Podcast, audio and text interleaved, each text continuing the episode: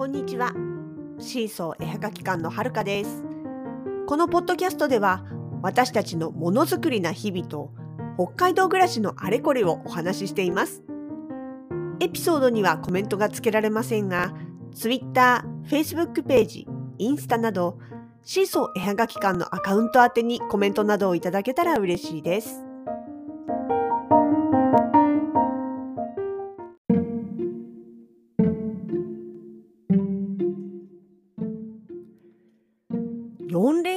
いうのもあって例年より少し早めのスタートとなっているのかなっていう今年の夏休み。そう私が小中学生の頃は夏休みってなると子供向けキャンプとかねそういうのに結構行かせてもらってたんですよね。必ず1回ぐらいはなんかっていう形でね。でその中でも本当に一番強烈に印象に残ってるっていうのがねえ中学1年生の時に行った11泊12日のキャンプ生活です。いいですか？これね今から30年以上の前のお話ですということでお聞きくださいね。そうまずねキャンプ地ここをキャンプ地とするは、えー福島県棚倉町というところのお城の跡、まあ、赤立城址ってなってたんですね。だからといってあの別にそこにね何ていうのかなお堀があったりとか石垣があったりとか全然そういうのではなくもう本当に何ていうのかな何も残ってないちょっとと開けた土地のある完全な森っていうか山っていうかもう本当にそれだけですっていう場所でした。でそこにテントを張って生活したわけですよ。だいたいね、うんと、大きめのテントの中に個人向けのそのテントを2つ3つ吊るしてみたいなスタイルだったはずなんですよね。でトイレは穴を掘ってあってそれも自分たちで掘るんですよ。ととついたついた当日に穴掘ってそこをトイレとするってしてでそこで用を足すと。お風呂は2日に1回山の下の旅館に行って日帰り入浴させてもらう。でお水もその旅館から分けてもらう。当然3食自炊ですよ。自分たちの食べるものは自分たちで作ります。で、焚き火で調理です。使った食器は組置きの水で流すだけ。洗剤なんか使いません。もうで、夜はね、お約束のキャンプファイヤーで、えーギターを持ったリーダーと一緒にみんなで火を囲んで歌を歌うってやつですね。やってました。あ、じゃあ肝試しとかそういうのもやったかな。うん、ガチで怖いやつですよ。でね、人数的には中学生が20人くらい。で、そのうち女子は2人だけ。えー他は全部男子でした。まあ、なかなか女の子参加しないやね。と、あと大学生のリーダーたちが5、6人いて、で、それに責任者である大人の人が1人っていう構成です。もうそれだけでもなんかすごい感じじゃないですか。あちなみにこれねここの場所に行くのにちっちゃなマイクロバスで行ったんですけど途中の山道が木が飛び出過ぎててで無理やりちょっと通ったら あの木の枝でガラスが割れてミリってこうね割りあの折れ込んできたっていうね。最初からそんなハプニング付きでしたけど。運転してるバスのさレンタカーのさガラス破るかっていうね。まあまあまあ。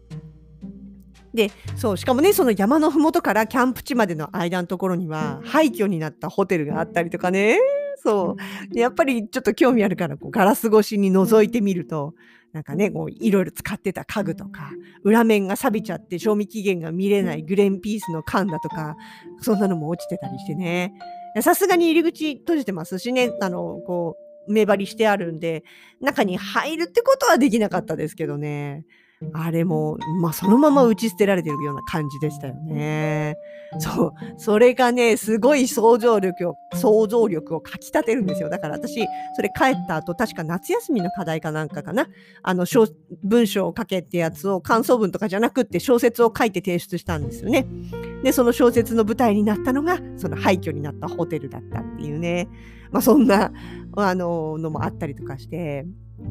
でね、当時から私すでに虫嫌いだったんです。虫嫌い、無理と思って。だから、だけどそんな山奥にいて虫が来ないわけがないじゃないですか。で、大きいやつ飛んでくるしね。だから、飛んでくる虫がまた恐怖だったんですよ。それこそね草む草むらの中を普通に歩いててあなんかチクッとすんなと思ってふって手で払ったらブーンって飛んでったなと思ったっけアブに噛まれてたとかね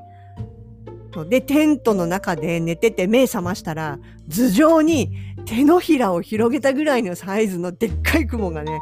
這いつくばってたりとかねあとねあの蜂もあのそれこそスズメとかがスズメバチとかがねキャンテントの中に入ってきたりとかさもうそんなのもうもうもう場所が場所なんで当たり前にあったわけですよ。でもさほんとねそういう恐怖って慣れるんですよね人ってね。あの虫への恐怖感だんだん麻痺そう慣れるんじゃない？あれ麻痺してくるっていうんだね麻痺してくるんですよ。でキャンプしてる間に虫ほとんど怖くなくなりました。あ、でも、家帰って、いや、あの、キャンプ終わって家帰ったら、またすぐ恐怖対象に戻りました。えー、怖、怖いの、慣れたのは、あの、麻痺したのは一時的なものでございまして、今でも虫は無理です。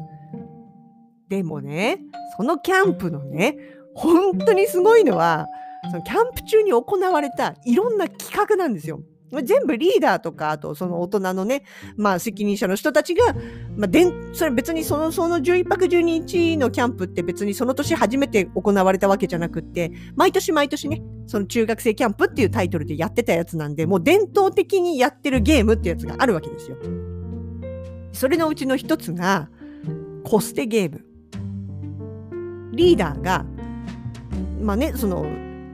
あの子供たちの誰か中学生の誰かを目隠しして、もちろんね、強制じゃないですよ。やりたい人いるって言って、はいって言った人にやってもらってますから。それは強制じゃないですから、そこ誤解しないように。なんだけど、その、じゃあやるよってなった子を目隠しして、車に乗せて、夜のうちに山を下るんですよ。で、近隣の町のどこかに連れてって置き去りにするんです。あの、私たちのいる山のある町内だけじゃないんですよ。近隣も含めてですから。実際どこまで行ったか正確な住所なんか教えてもらってないから分かんないんですけどね。でもまあ連れてったそのリーダー曰く 町の外に隣町に連れてったとかね言ってました。でえー、車から降ろした後、まあ一応リュックサック、お金と水ぐらいは持たせてくれたのかな。あって、で、じゃって言って、リーダーは車で走り去るんですよ。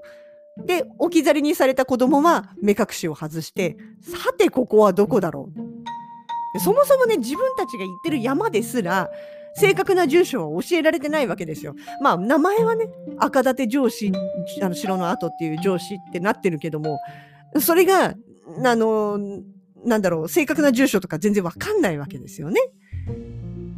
そんな状態の中、ええ、あの自力で帰らなきゃいけないわけです。でしかもお金だって大した持たされてないから実質的には歩くかヒッチハイクするかなんですよ。まあ、大半の人ヒッチハイク選びましたけどね。そうヒッチハイクしなきゃいけないんですよ。自分で右も左も方角も分かんないのにとりあえず赤立上司行ってくれみたいな形でねやってて、それでしかもね、なんかね、降ろされた人も、ただポイって放り出されたんじゃなくって、明るくなってみたら電柱の上にリュックが引っ掛けられてたなんていう話も聞いてるんで、その時点でかなり過激ですよね。で、そもそもですよ、何度も言いますけど、30年以上前なんですよ。っていうことは、携帯なんて誰も持ってないんですよ。あの、中学生だからとかじゃなく、そもそもリーダーたちですら携帯電話持ってない。で戻り先は山の上ですからそこにも公衆電話なんかない。衛星携帯電話なんて持ってない。つまり連絡手段なんてどこにもないんですよ。ヘルプミーができないの。誰も知らない知ってる人いないし。でもそれでもみんな結局朝になったらどうにかこうにかねヒッチハイクしたり歩いたりまあ誰かに道聞いたのか。まあもしかしたらバスに乗った人もいたのかもしれないんだけど。なんとかねその日の午後にはみんなキャンプ地に戻ってきましたね。すごいもんですよ、本当に。いや、でもね、さすがにね、女子はやらせてもらえませんでした。私、すごいやりたかったんだけど、女子はごめん、ちょっとさすがに無理って言われて、それはやらせてもらえなかったんです。だけど、もう一つ、もう一つゲームあって、そっちはやらせてもらいました。それは、アルバイト居候ゲーム。すごいでしょ？なんだかタイトルだけでも。これね、あの、まあ、山を降りてって麓の民家に行くんですよ。ピンポンっていやピンポンついてたか分かんないけどすいませんっつって行くんですよ。前はね、場所柄ね、ほとんどみんな農家さんだったんですよね。で、突撃訪問、いわゆる突訪をして、で、すいませんって、あの、あそこのね、山の上でキャンプやってる中学生なんですけども、あの、何でもね、言われたことをお手伝いしますんで、2泊の宿とご飯食べさせてくださいってお願いするんですよ。見ず知らずの家ですよ。いきなりですよ。まあ、子供らしさは残ってるとはいえ、中学生ですよ。名前も素性もわかんない子たちがね、いきなりピンポンって来て、すいません、お手伝いするから止めてくださいって、あなたならやります？今だったら絶対無理ですよね。どんだけ田舎の方に行ったって多分、多分無理でしょう。なんだけど、そうで、男子はね、やっぱさすがになかなか決まりませんでしたね。そうやって言ってお願いするんだけども、やっぱ断られてしまうと。で、最終的に多分男子同士で情報交換したんだと思うんですけど、農協に行って、で農協の方からの紹介で、農家さんをあの訪ねて農協の人から先に一本ね電話入れてもらっててこういう子が行くからちょっと話聞いてやってみたいな感じでね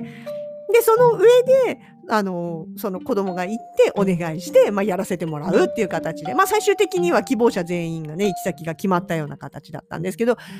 女子はね2人ともさすが一発で決まりました。うちも私も最初に行ったお宅の方で分かったよって受け入れてもらえたんですよ。すごい話だ本当。で私が泊まらせてもらったのは稲作田んぼとあとタバコの葉っぱの兼業農家さんでした。でねやらせてもらったお仕事っていうのがタバコの葉っぱの乾燥です。あのタバコ畑がどこにあったかはちょっと私連れてってもらってないんで分かんないんですけれども、まあ、要はねそのおお家の方が自分とこの畑行ってでタバコの葉っぱを摘んでくると。で摘んできたものを納屋に持ってってでそこから先をお手伝いするんですよ。で葉っぱってねでっかいの。私の身長当時も多分100 60、150? 160、うん、160なかったかな。でもそのぐらいはあったはずなんですけど、その身長とかそれを超えるぐらいの大きさがあるんですよ。そのでっかい大きな緑色の葉っぱを、すんごいぶっとい縄、縄、縄にこう差し込んでいくんですよ。縄ってほら逆巻きっていうかねすると少しこう縄面がほどけるじゃないですか。でそこに葉っぱをの、まあ、茎にくっついてる部分っていうか硬い部分をねぐっと差し込んでで縄を戻すと、まあ、キュッと締まって止まるわけなんですけどねそのぶっとい縄にもうこうどんどんどんどん葉っぱを挟み込んでいってでその縄が出来上がったら、うん、なんていうの屋根っていうか天井にね吊るしてでそこで葉っぱを乾燥させるんですよ。でもちろん1日2日じゃ乾燥しませんからこの1週間経ったものとか10日経ったものみたいなのを少しずつこう場所を移動させながらねもう完全に茶色くなるまで干すんですよ。でね干し上がるとね、まあ、当然乾燥するからなんだけどすんごい縮んでそれこそ160センチぐらいあったような葉っぱが全然もうあのなんていうの手のひらサイズっていうの？20センチかそこらぐらいまでぐっと縮むわけですよね。でまあ本当はそこから先それを、まあ、回収っていうか完全にカラカラに乾いたものを収穫してでそれを加工工場の方にね回すみたいなんですよね。あれですよもうそこの茶色くしわしわになった葉っぱまで行くとああってうちの親喫煙者だったんであああの紙巻きタバコの中に入ってる茶色のねあの刻んだ葉っぱがこれかっていうね。だからその工場に持ってって細かく粉砕してそれを紙詰めしてタバコにするっていうことだと思うんですよね。そのタバコのね葉っぱっていうのをまあ乾燥させる過程のところを初めて見たしやらせてもらった。けどね160センチ近くあるでっかい葉っぱあれが水分含んだ状態だとかなり重いんですよ。あの縄目をねぐっと緩めて挟み込むっていうのですら初めての私にはもうえっちらおっちらで正直手伝いになってるっていうより邪魔にしかなってなかったんじゃないかと思うんだけどまあまあなんていうかねあのそのうちのおばあちゃんとかもすごいよくしてくださって根気よく教えてくださってねなんとか差し込んでで今度そのね葉っぱを10枚20枚挟み込んだ状態で天井に持ち上げようとするとこれまたすんごい重たくて力がいるんですよ。縄そのものもぶっといし、葉っぱも重たいしで、で、それをね、慣れたおばあちゃんとか奥さんとかはもうひょいっとあげちゃうわけなんですけどね、私はその反対側を持って一緒に手伝ってるはずなのに、全然力足りないの。すごいなと思って。すごい、だから力仕事でしたよ。まあでもね、そうで終わると、もう手のひら抹茶色。いわゆるヤニですよ。緑色の葉っぱの状態でも全然ヤニヤニついてるんですね。あれ、あの、ちょっと手近づけて鼻で嗅いでみたら、あ、これうちの親のタバコの匂いって当時ね、タバコ大っ嫌いだったんですよ。うちの親が吸ってても、その煙がこう来るのがすごい嫌で、もう大人になっても絶対タバコなんか吸わないぞって思ってたんですけど、まあ、十、うんと、二十歳になったぐらいからちょっと吸ってましたけどね。そう。ああ、そうか。タバコのヤニってこういうことかっていうね。葉っぱ触っただけでこんなにぬたぬたになるんだと思って。すごい、まあそれは本当貴重な体験でしたよね。でね、本当にそうやって2泊3日お手伝いさせてもらって、ご飯まで食べさせてもらって、まあそして農家さんのご飯だから美味しいんですよね。いろいろね、おかずまで。もうお客さんでもないのにお客さんみたいにもてなしていただいて、ちゃんとしたお布団で寝かしてもらってね。本当になんかもう今考えても申し訳ないけど、本当貴重な体験させてもらいました。でしかも、帰りがけには、や、お疲れ様って言ってね、おだちんとしてお小遣いまでいただいちゃったんですよ。本当に何やってんだかね、本当ね。本当何度も言うけど、今じゃ絶対考えられないですよね、こういうの。いや、面白いけど、まあまあ、もうちょっと順番踏もうぜ、みたいな。体験としてはもう本当に今でも覚えてるぐらいね、あの、貴重な経験でした。面白かったです。しかも、そうそう。しかもね、その、まあ、11泊12日のキャンプが終わって、家に帰りました。で、うちの親にこんなことあったよって報告します。で、そしたら、うちの親がね、いやいや、ほんとそんなことがあったんだったら、ちょっとちゃんとお礼しなきゃって言って、お礼なお手紙とともにね、まあ多分なんか送ったんですよね。そしたら、今度は秋になったら、お米が届いたんですよ。それから多分ね、2、3年の間ね、お米くださってたんじゃないかな。もう、ねえ、邪魔しにしか行ってないのにな。もう本当申し訳ない。あでも本当ありがたいね。お米も美味しかったですしね。そういう体験をさせてもらいました。そうそう。でね、ちなみに、大学生になってからの話。だから、えっと、中1の時から大学生なんで、まあ、そっから6年ぐらい ?6、7年後っていうことになるんですけども、その時にね、大学の友達が、彼氏がね、実家が茨城にあったんですよね。で、夏休みに、その彼氏ん家にちょっと遊びに行くっていう話になった時にね、はるかも一緒においでよって誘ってくれた。まあ、同級生同士だからね、誘ってくれたんで、あ、じゃあ行く行くって言って一緒に行かしてもらったんですよね。で、その時に、実はその地図的に見たら、その棚倉の町っていうのが、その彼氏っていうかまあ友達の実家の割とすぐ近くだったんですよね。電車でも行けないこともないし、車でも行けるみたいな範囲だったんでね。っていうのがあったんで、いや、ちょっとごめん、実はこういうのがあってさ、ってすごい思い出の場所だからどうなってるか見に行きたいんだよねって言ったら、あ、いいよ、一緒行くかって言って一緒に行ったことがあるんですよ。で、もう前々から噂では聞いてたんですけど、私たちがそのキャンプをやった翌々年には、そこがあの整地されて公園になってるよっていう話だったんですよね。だからどんな風になったかなっていうのもあってちょっと見に行きたくて行って、そしたら本当ね、実際すごい綺麗に整備されて、あの、ちゃんとした公園になってました。緑地公園ですね。まあ、当然のようにキャンプ地だったところとか廃墟のホテルだとかもうそういったものは全く面影なくなっておりました。でね、まあ、せっかくそこまで行ったんで、そのアルバイトゲームをやらせてもらった農家さんの家の近くにもね、ちょっと寄ってもらったんですよ。気になったからどうなってるかなと思ってね。そしたら、門のね、中でおばあちゃんが一人ユリースにこう揺られながらね、外を眺めてたんですよね。まあ私たちがいることには全然気づいてない方角を見てたんですよ。どうしようかなと思って友達にも声かけてくればいいっしょって言われたんだけど、どうしようかなと思いながら、まあもうね、6年も7年も前で、で、しかも中学1年生と大学生だから、こっちの見見た目がかなり変わっちゃってる部分もあったんでね、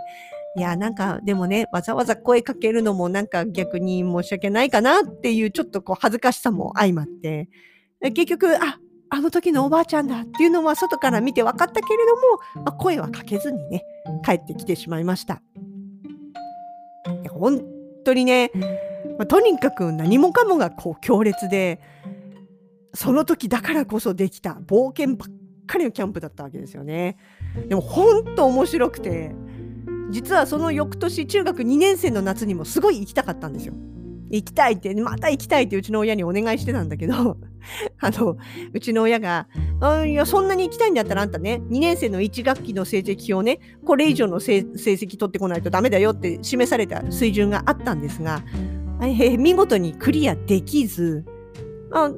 約束でしょ？これクリアできなかったから今年キャンプ行かせないよって言って、あえなく撃沈。まあ部活やってたのもあるんでね、部活のあれもあったんだけども、結局、まあそれで、えー、行けませんでした。3年生の夏はさすがに行けないですよ。っていうことで結局中学生キャンプはそれっきり1回きりということにはなったんですよね。まあでも本当あんな過激なキャンプはね多分今時もう正式な企画としては通らないと思いますねどこ行ってもねゲリラ的にやるなら別だけどでも、あの時歌ったね、それこそキャンプの歌だとかね、そういうの未だに覚えててね、なんか突然たまに口ずさんだりとかしてたりして、いや、本当あのなかなかその時じゃなきゃできないことだったよなって今でも思い出します。ね、そんな夏休み、まあ、今年はね去年に引き続き、まあ、制限の多い夏休みになってしまうかなとは思います。まあ、オリンピックとかもあってねそれもそうだし感染症のこともそうだしいや本当あの今の世代の子たちはちょっとかわいそうだなって思うけどまあしょうがない部分もあったりしてねまあでもそんな中でもね子どもたちが本当一つでもねなんかこう20年30年経っても覚えてるようななんかそういう思い出にね残る夏になったらいいのになっていうのは願っております。今日はそんな思い出ポロポロでした。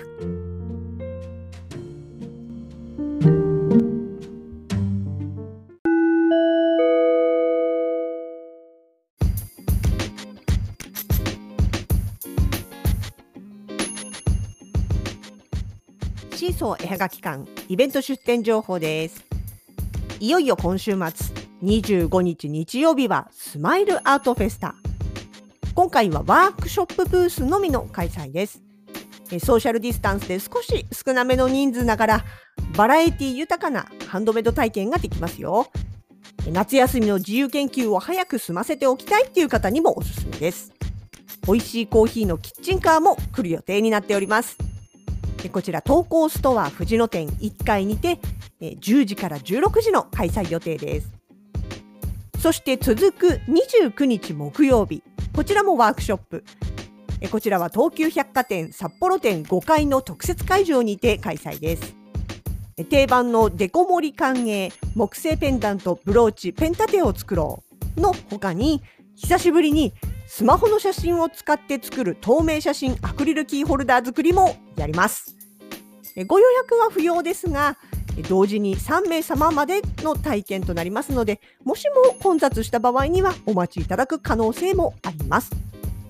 えそして最後は月末31日土曜日。こちらもワークショップのイベントです。アークオアシス大朝店様にて木製ペンダントブローチ作りをやります。こちらは事前予約が可能となっております。ただ空席があれば当日飛び込みも OK となっております。ご予約お問い合わせはアークオアシス大朝店様へお願いいたします。ワークショップ三昧なら夏のスタートです。お近くの会場へぜひ体験しにいらしてください。